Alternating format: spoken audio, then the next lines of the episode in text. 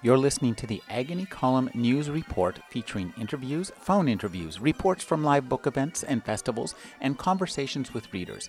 You can find additional news, interviews, book reviews, and more five days a week at the Agony Column website at trashotron.com slash agony.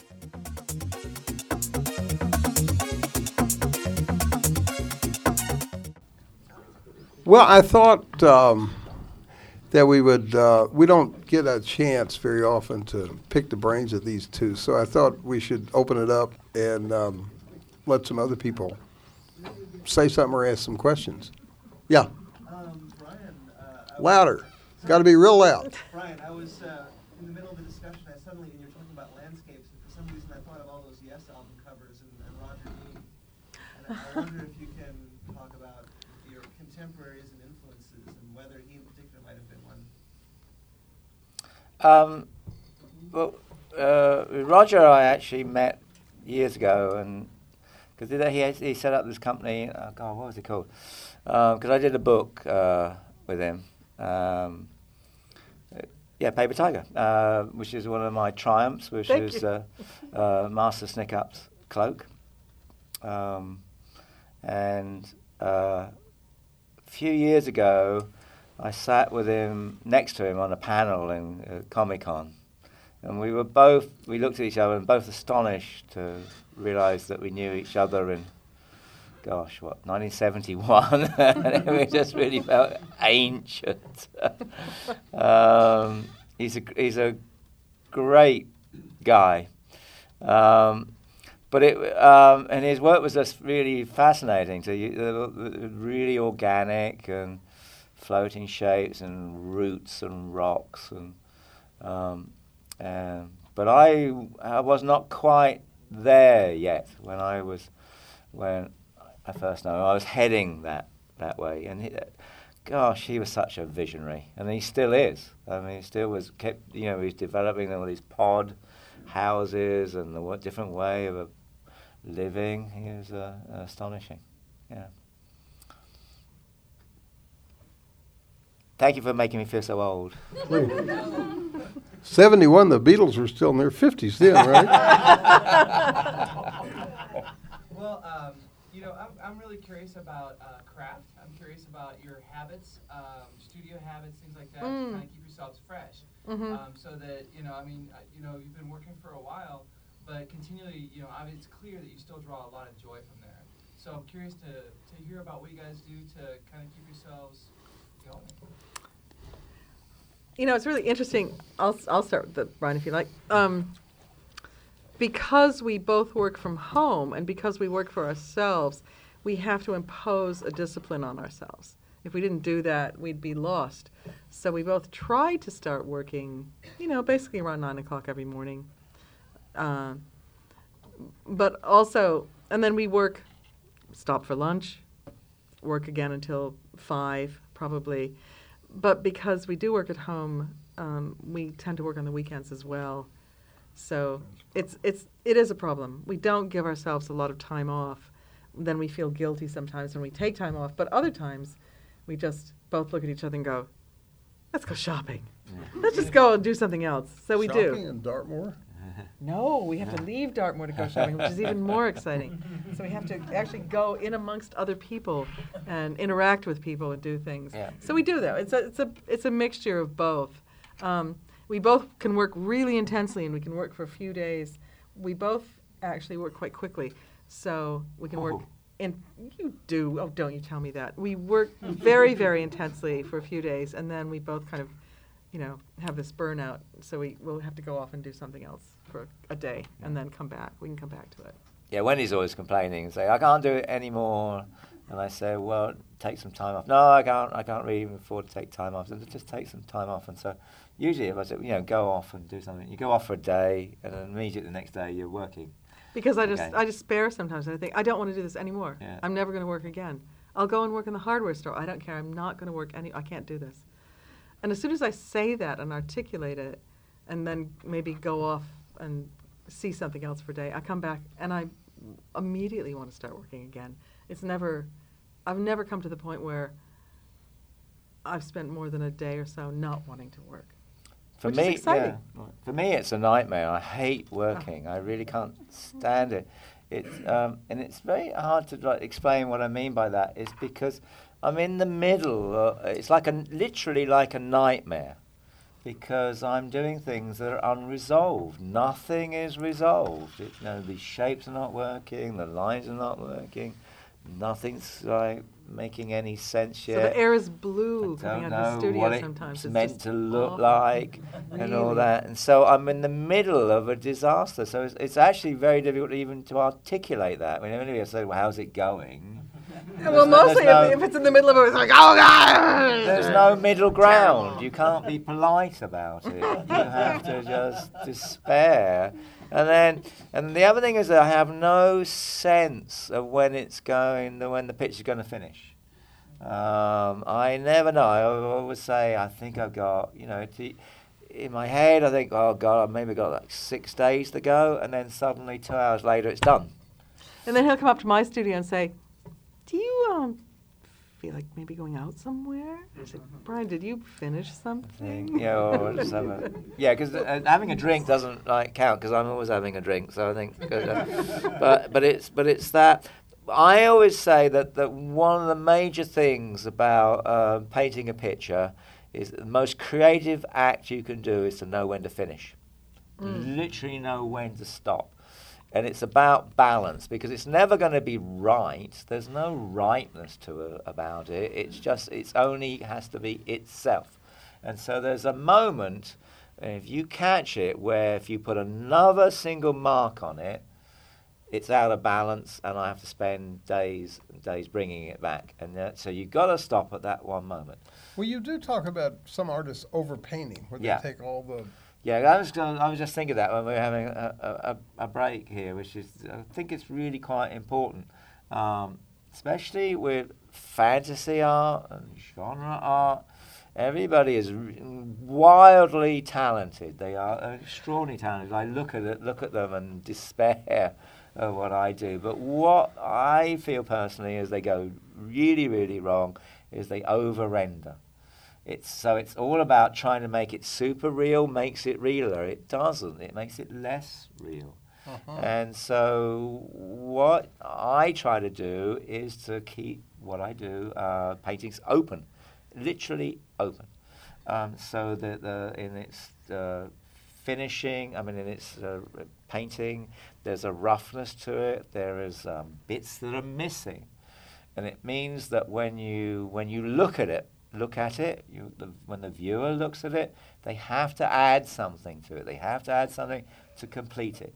and now, now it means that the painting has another energy involved in it. Um, it means that every time you look at it, it's going to feel different because you're feeling different. So it keeps moving through life. It keeps moving on. It's never finished, which makes it vibrant and in the world. I just wanted to say, and an interesting thing for us uh, was that when we when we flew over here from London, the beginning of this week, I think. On an um, airplane, On an airplane. No, no, we just flew. It was amazing. Took about the same amount of time though.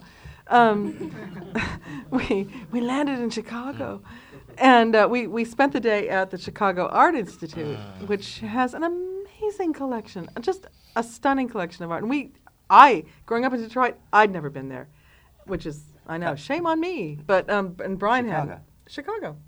I said growing up in Detroit, I'd never been Oh, to the Chicago, Chicago, Art okay, Institute. right, yeah. Mhm. Different city.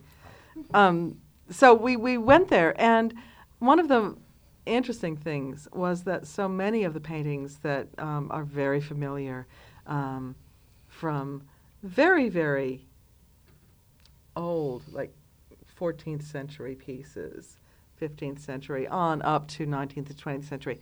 Um, one of the most beautiful things about many of them was the, the looseness of the painting and the, the, the quality of the, the, the space in between the brush strokes, things that you don't expect. Because when you see them in reproduction, they amalgamate into this little tight, little wonderful thing that Well, you, you are, yeah.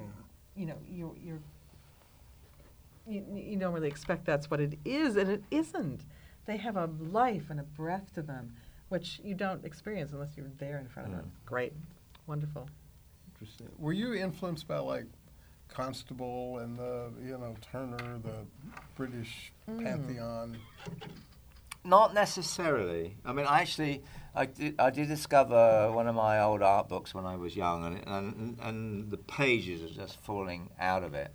When I look at it now, and it's literally this size, and I thought it looks so small. But when I was reading it when I was young, it was so big because it was opening up a world for me, and it's all full of little tiny pictures in black and white and maybe the old colour, you know. So you don't have any sense. Um, I was uh, actually I was working um, at Skywalker Ranch, and sitting in, and there they it's a astonishingly beautiful building, and it has a fantastic library. And I was going through the art books, and I came about, across a book uh, about Gainsborough, and it was a revelation to.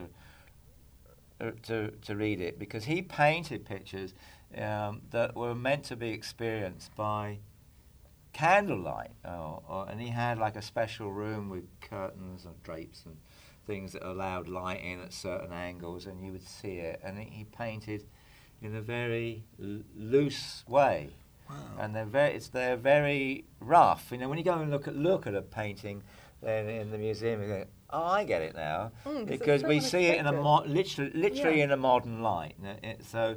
Um, but he painted, and, and he also did like lots of little light light boxes, um, things that had with candles behind, and he painted uh, with translucencies. And so people in his day were struggling towards something that we now take for granted, which is um, you know television, and you know that how light is part as part of the importance of of, of, of image. It was interesting, though, in the museum, just um, that in, uh, in a lot of the rooms, the lights changed. And at first we thought maybe, you know, uh, we were going blind or something, but we weren't.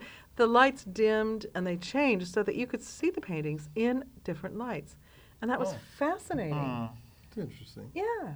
And I I mean, I'm assuming unless they were having a lot of trouble with their electricity, but it was it was it was really interesting to see that. So, I mean, right now, um, I've always felt my paintings would make. I'd paint my paintings very flat. They're deliberately flat because they're really like a map that you travel across it and you don't travel in in depth. Um, but I always felt it would make a, good tapestry. I think, in, and in particular, they make fantastic um, uh, stained glass windows. And right now, though we, you know, we haven't quite seen it all in its full glory, um, on an iPad we've got uh, iPhone. apps, uh, well, iPhone, but it will get onto an Mm. iPad. Is um, for for the app, heart yeah. of fairy apps, and there's something about light that comes through the images, uh, which you get with a glowing screen that really seems to express quite profoundly the nature of what we Mm. what we both do, which is which is that inner light. But it's also interesting for us because we live in a house that is late medieval. So it was the second story of it, the second floor was put on in 1690. And the rest of the house is older than that. And the foundations About are older than that. And there was probably a house on that site before that. Mm. So it's it's old and it's dark and it's it's like a hobbit house. It's kind of halfway into the earth on one side, and it's thatched, and the granite walls are three feet thick. So we live in semi-darkness most of the time. So that's how we see our work. yes, right. And it's Well, always that's the trick. All right. Yeah. you know, it's, It it's, is. it's always kind of If incredible at a bit to, when we see it out because you know it goes out to museums, it goes out to galleries, Yeah, and you do. walk into a, a gallery space where it's light, and you go, "Oh my God, this is what it looks like." Because at home, it's just it's all kind of Yeah. that that um, there's a cozy darkness with a lot of cobwebs. All right. Comments, please. Brian, a few years back, you did illustrations for both uh, Charlotte de Lint and for Patricia McKillip, two of their books. Uh, would you ever do anything like that again? And if so, who would you really like to work with? Oh, um, yeah, y- fuck, actually, a really good question. Um, I actually I can't say. Well, I'd really like to work with Wendy. Is really what I would like. Who so I'd really like to work with. This is because Brian Um, doesn't read fiction. I don't read fiction, but um, it was it was it was such an exciting project to be involved with, and I can't remember where we were. It wasn't- Arizona. I was over some convention where Hmm. Because um, Terri Windling was a major part of Yeah. that, and hers was one of the books that didn't get published in the series, but then uh, really talks about Brian's work But I remember through the sitting, Woodwife. yeah, I remember sitting on the floor. Books are? Which books were? Um, it's um, Oh, I'm I'm s- I'm sorry, we're not going to remember um, the names. Do you? It's, it's Charles de Lint's book, The Wildwood. The Wildwood. Yes. And Patricia McKillip's Something Rich and Strange. Yes. Yeah. Thank you. And so, um, remember sitting on the floor with them, and I just brought a load of art, and we just laid it out on the ground, and they just sort of just chose stuff, and and it was a really fascinating way to work. Is that uh, they then thought I was going to dictate what their story was. I said, no, I want you to. Um, in, in particular, Patricia McKillip was such a sweetheart. She's such a wonderful woman. You know, was very nervous about it, and she did like probably one of the best. I think. I mean, it was just like it was great. Um, is is is that I said I want you to run with the ideas, just run with what it might suggest to you, and so it was put together in because it was going to be a series of four, and um, immediately the first two were published, and they were I don't know what they were like twenty two dollars, twenty two dollars ninety five cents, something like that, and they were already selling at forty dollars because people couldn't buy them fast enough, and the publisher cancelled the series, and it's one of those publishers are a strange group of people. They, they have no logic to their thinking at all. You know, why would you cancel something that was just being so successful? But so then eventually um, the Oh, art Terri's was published, Terri, but- but, it, but they but without your cover. without the cover and without the art in it. which without is the art. Unfortunate. So it all yeah. Because, yeah. um, Would you ever Mm. consider talking to Tor or someone that to, to actually publish the book as as it was? Oh, you- Terri's book? don't yeah. Um, I mean, I, I love, mean, yeah. I love the book, and I think it would. oh, it would the Woodwife Mm. is beautiful. convention to it. Mm. yes. Oh, the Yes, our Terri, we live. We, Yeah. Terri lives in Chagford with us, so Yes. we, we know her very well. Right. Um, So, so Possibly. I, they were pulling from drawings that you had already done. Yes. Okay. but I did them specifically to be um, in in every in every uh, suggestive. I mean, to suggest ideas. So I, I um, they weren't just left over from something. It was specifically for the project. Yeah.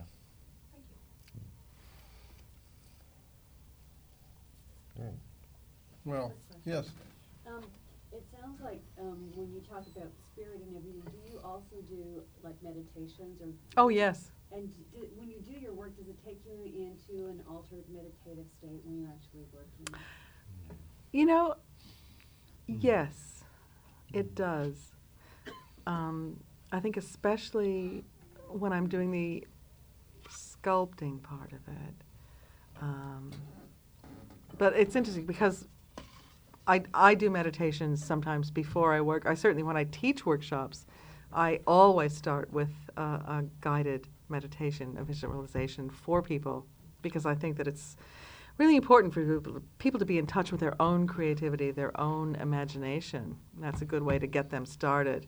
But uh, we were working with a meditation teacher, Jessica Macbeth, who wrote the Fairies Oracle, the first one with Brian.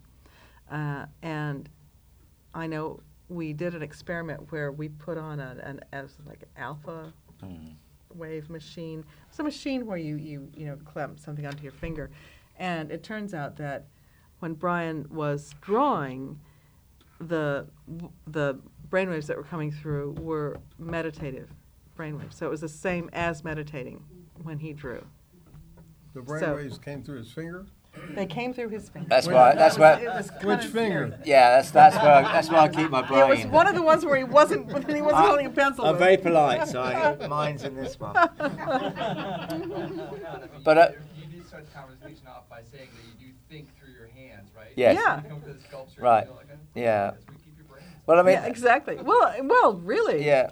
Well, actually, when you know when things go terribly wrong when I'm painting, it's because I'm stepping in the way because I've made preconceived ideas. The, mo- the, the most common preconceived idea that it has to be wonderful, you know, and that's always disastrous. Mm. Uh, always.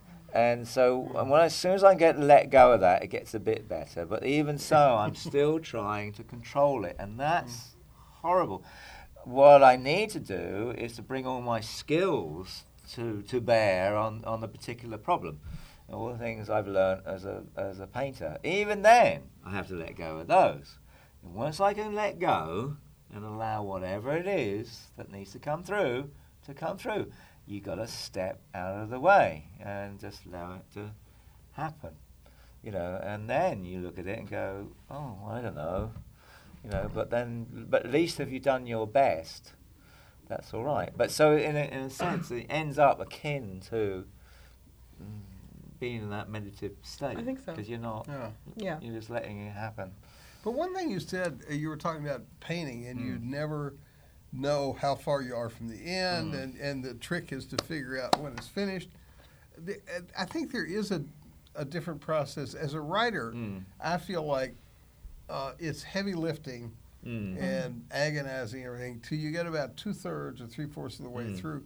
Then it gets easy because then you're finishing and you and it actually gets to to a spot where you're just um, Ah. editing. basically. Right. But Now, that, is there a spot in painting like that? no, I didn't think so. No, it's not. However, there is in, in books. Um, um, I've for years now I've been working on books that are um, complex.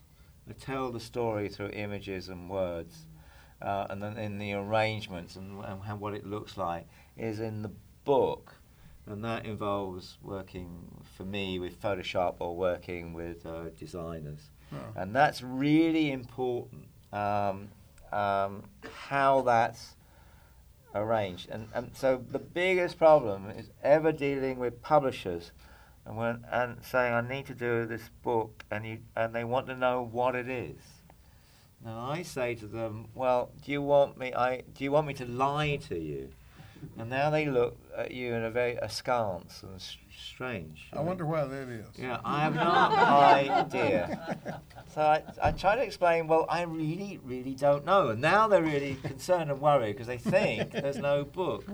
But And they certainly don't want to pay but- you for but anything. The, the problem is in publishing, nobody, tr- there are no relationships anymore because the publishers like disappear, or especially the people you deal with, the publishers. If they last the end of the week, you're lucky. It's like you just no relationship you can have with these, with these people, and they certainly don't trust you.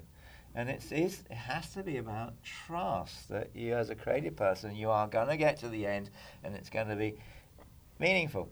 So there's a there's a once you can get them, and you have to lie like crazy about what the book is now to get get it published. But now immediately you have to change it because once you start, and it, you struggle, you struggle, you try to make, create some form to it, you try to give it some meaning and give it some its direction. And it w- doesn't work, doesn't work, and then suddenly something kicks in, and then what's kicking in is the book itself. The book itself goes, "Hello, Right. here I am.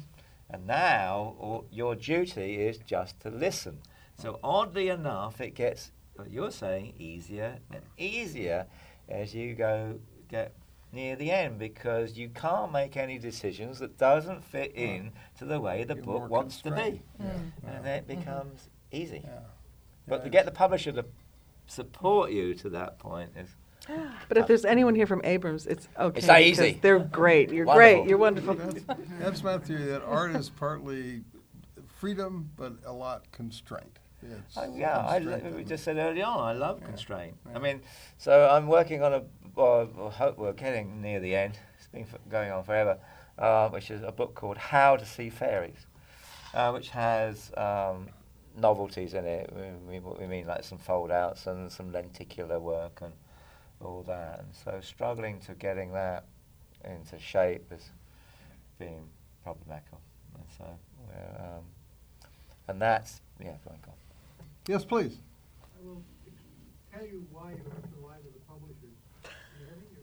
Yes, we can hear you. Mm. Um, Smart. I just had Yeah. a conversation with an editor recently.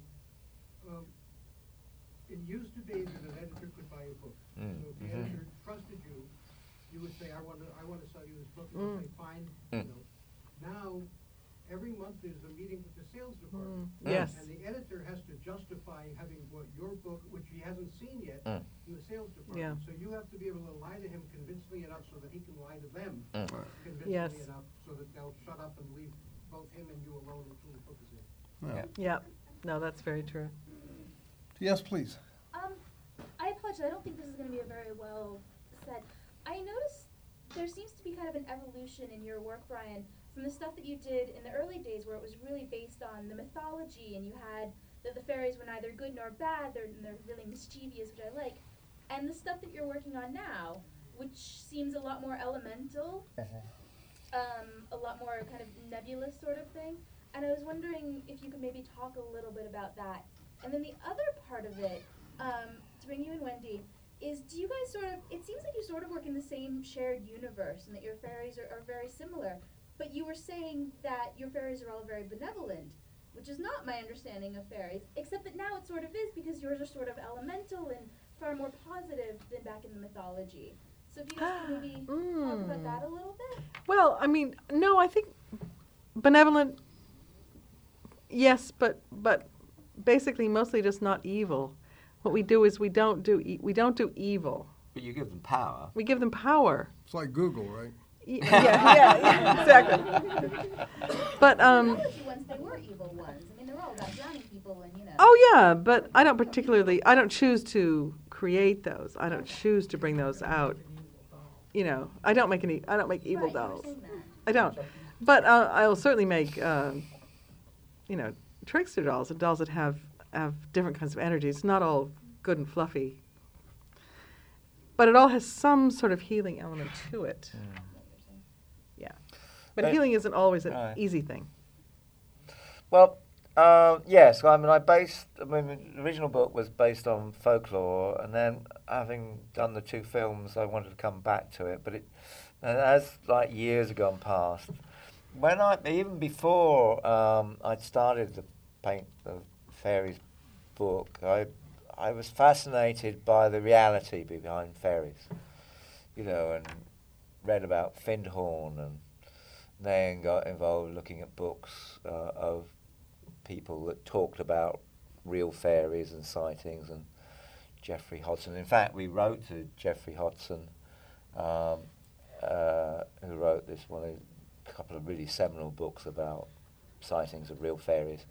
And he was living in, uh, I believe, uh, New Zealand at the time. We got a letter back from his secretary saying well, he was a bit frail now, but he appreciated that we were doing something. But so already was behind this was this move towards the the deeper spiritual aspects of it. So having done the, the original fairies book, which was just about fo- folklore, I tried to do something which is good fairies, bad fairies, which was much more personal. Um, there was a time when I was, up to then, every painting I did was sort of brown. It was it was easy. It was either brown or green, so I didn't have to buy too much paint, basically.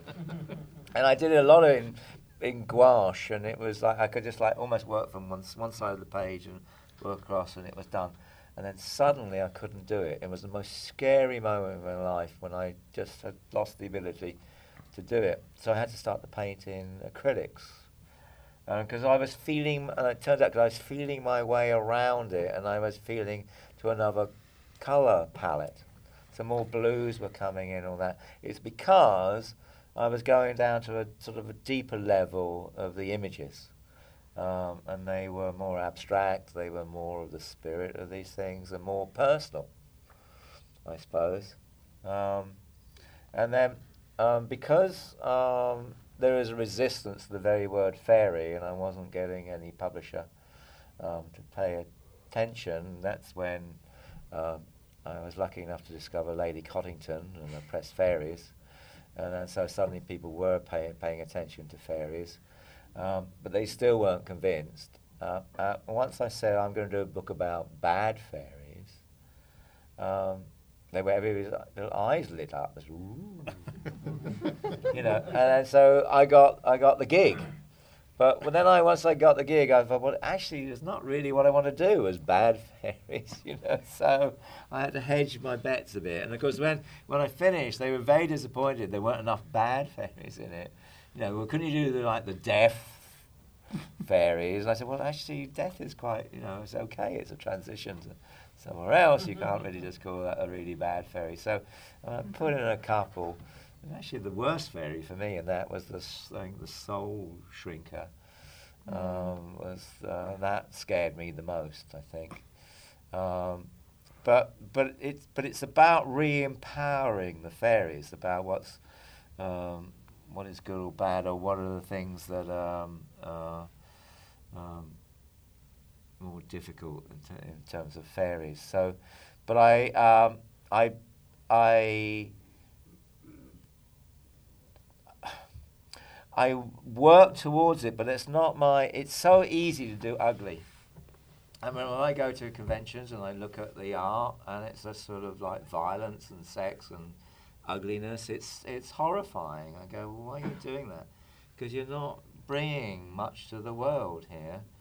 But if you have uh, images and faces that are challenging, that's different. When they're powerful, um, that's what I try to do. Is that in any way answer the question?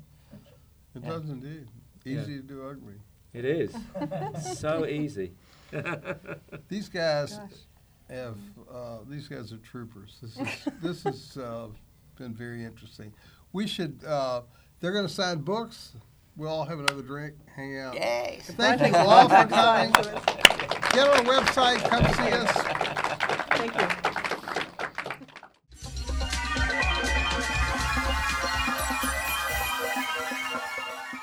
You're listening to the Agony Column News Report featuring interviews, phone interviews, reports from live book events and festivals, and conversations with readers. You can find additional news, interviews, book reviews, and more five days a week at the Agony Column website at trashotron.com slash agony.